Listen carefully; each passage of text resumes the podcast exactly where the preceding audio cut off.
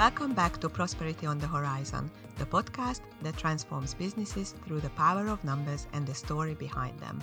I'm your host, Juliana, your financial storyteller and strategic bookkeeper here at Horizon HQ, and my job is to have busy business owners and entrepreneurs just like you understand your numbers and the story behind them because knowing your numbers not only helps you understand where your business is at or how your business is performing, but it also helps you make informed decisions, enabling you to maximize your profit, cash, and time.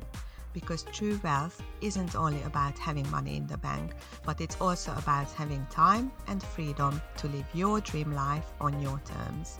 Let me take you on a journey of deep diving into the heart of your business's financial health. So, stay tuned.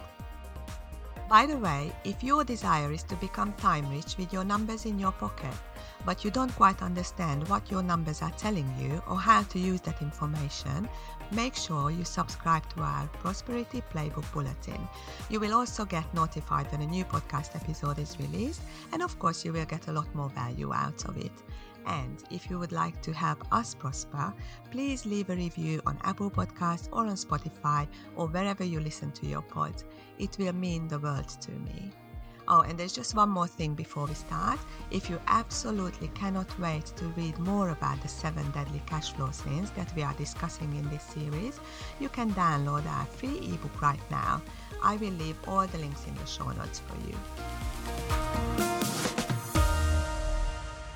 This is episode number eight, the last of the seven deadly cash flow sins, which is allowing owner drawings to exceed profits.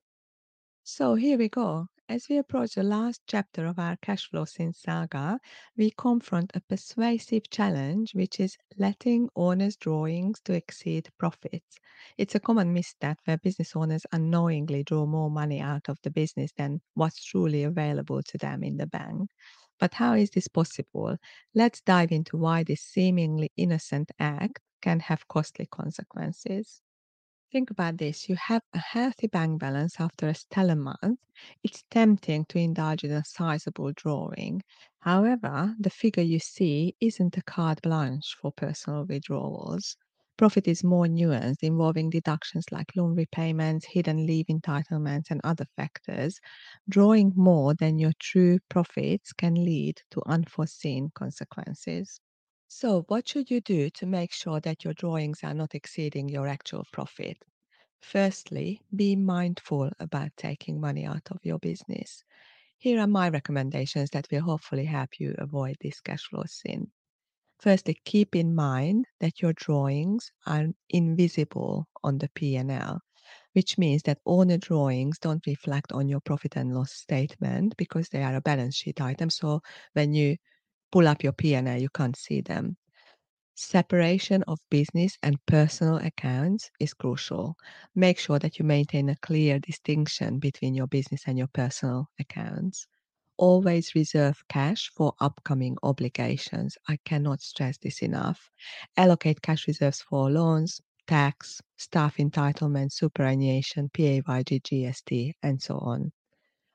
Make sure that you know the difference between drawings and profits so that your drawings stay within the bounds of your actual profits. If you are unsure about your numbers, please do seek professional advice. Think about it as an investment in your business, in your future, in your prosperity, rather than an unnecessary cost. So let's have a look at the impact of allowing owners' drawings to exceed profit through an example. Imagine a business owner, let's call her Sarah, who runs a small retail store. Sarah checks her bank accounts, sees a healthy balance, and decides to withdraw a substantial amount for personal use. But what Sarah didn't consider was all the financial obligations the business has beyond what's in the bank. There are some hidden obligations that Sarah didn't account for, such as upcoming tax payments, employee leave entitlements, and other business expenses, which are, of course, not immediately reflected in the bank balance. By taking more than the actual profit, she might be dipping into funds that should be allocated for future expenses, potentially leading to debt accumulation. The money withdrawn could have been reinvested in the business or used to generate more profit, but by over withdrawing, Sarah is unintentionally eroding her business's profit potential. So, how can Sarah avoid making the wrong decisions? Well, she should regularly review her profit and loss statements to understand the true profit, not just the cash in the bank. She also needs to keep her personal and business finances separate to make sure that her personal withdrawals don't affect the business's financial health. Of course, she should be seeking advice from a financial expert, like a strategic bookkeeper, who can provide clarity on the true financial position of the business and can help her make informed financial decisions.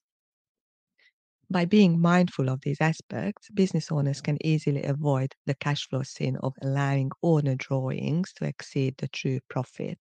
So please regularly scrutinize your numbers. Ask yourself if your personal withdrawals align with your net profit, and if not, it's time to make adjustments. As we wrap up the seven deadly cash flow sin series, remember this those that don't learn from the past are doomed to repeat it. So it's time to break the cycle. If you find yourself entangled in any of the cash flow sins, please reach out for help. We are here to guide you through discovery, planning, and strategy, helping you create a business and life you desire. Thank you so very much for listening to this episode of Prosperity on the Horizon. If you like the episode or if you think it would be useful for someone else, please leave a review on Apple Podcasts or on Spotify or wherever you listen to your pods. And if you have any questions, DM me on Instagram at Horizon Accounts. I do hope you enjoy this episode. This is Prosperity on the Horizon, where your success story begins with numbers. Remember, your numbers tell the tale of your profit, cash, and time freedom. Until next time.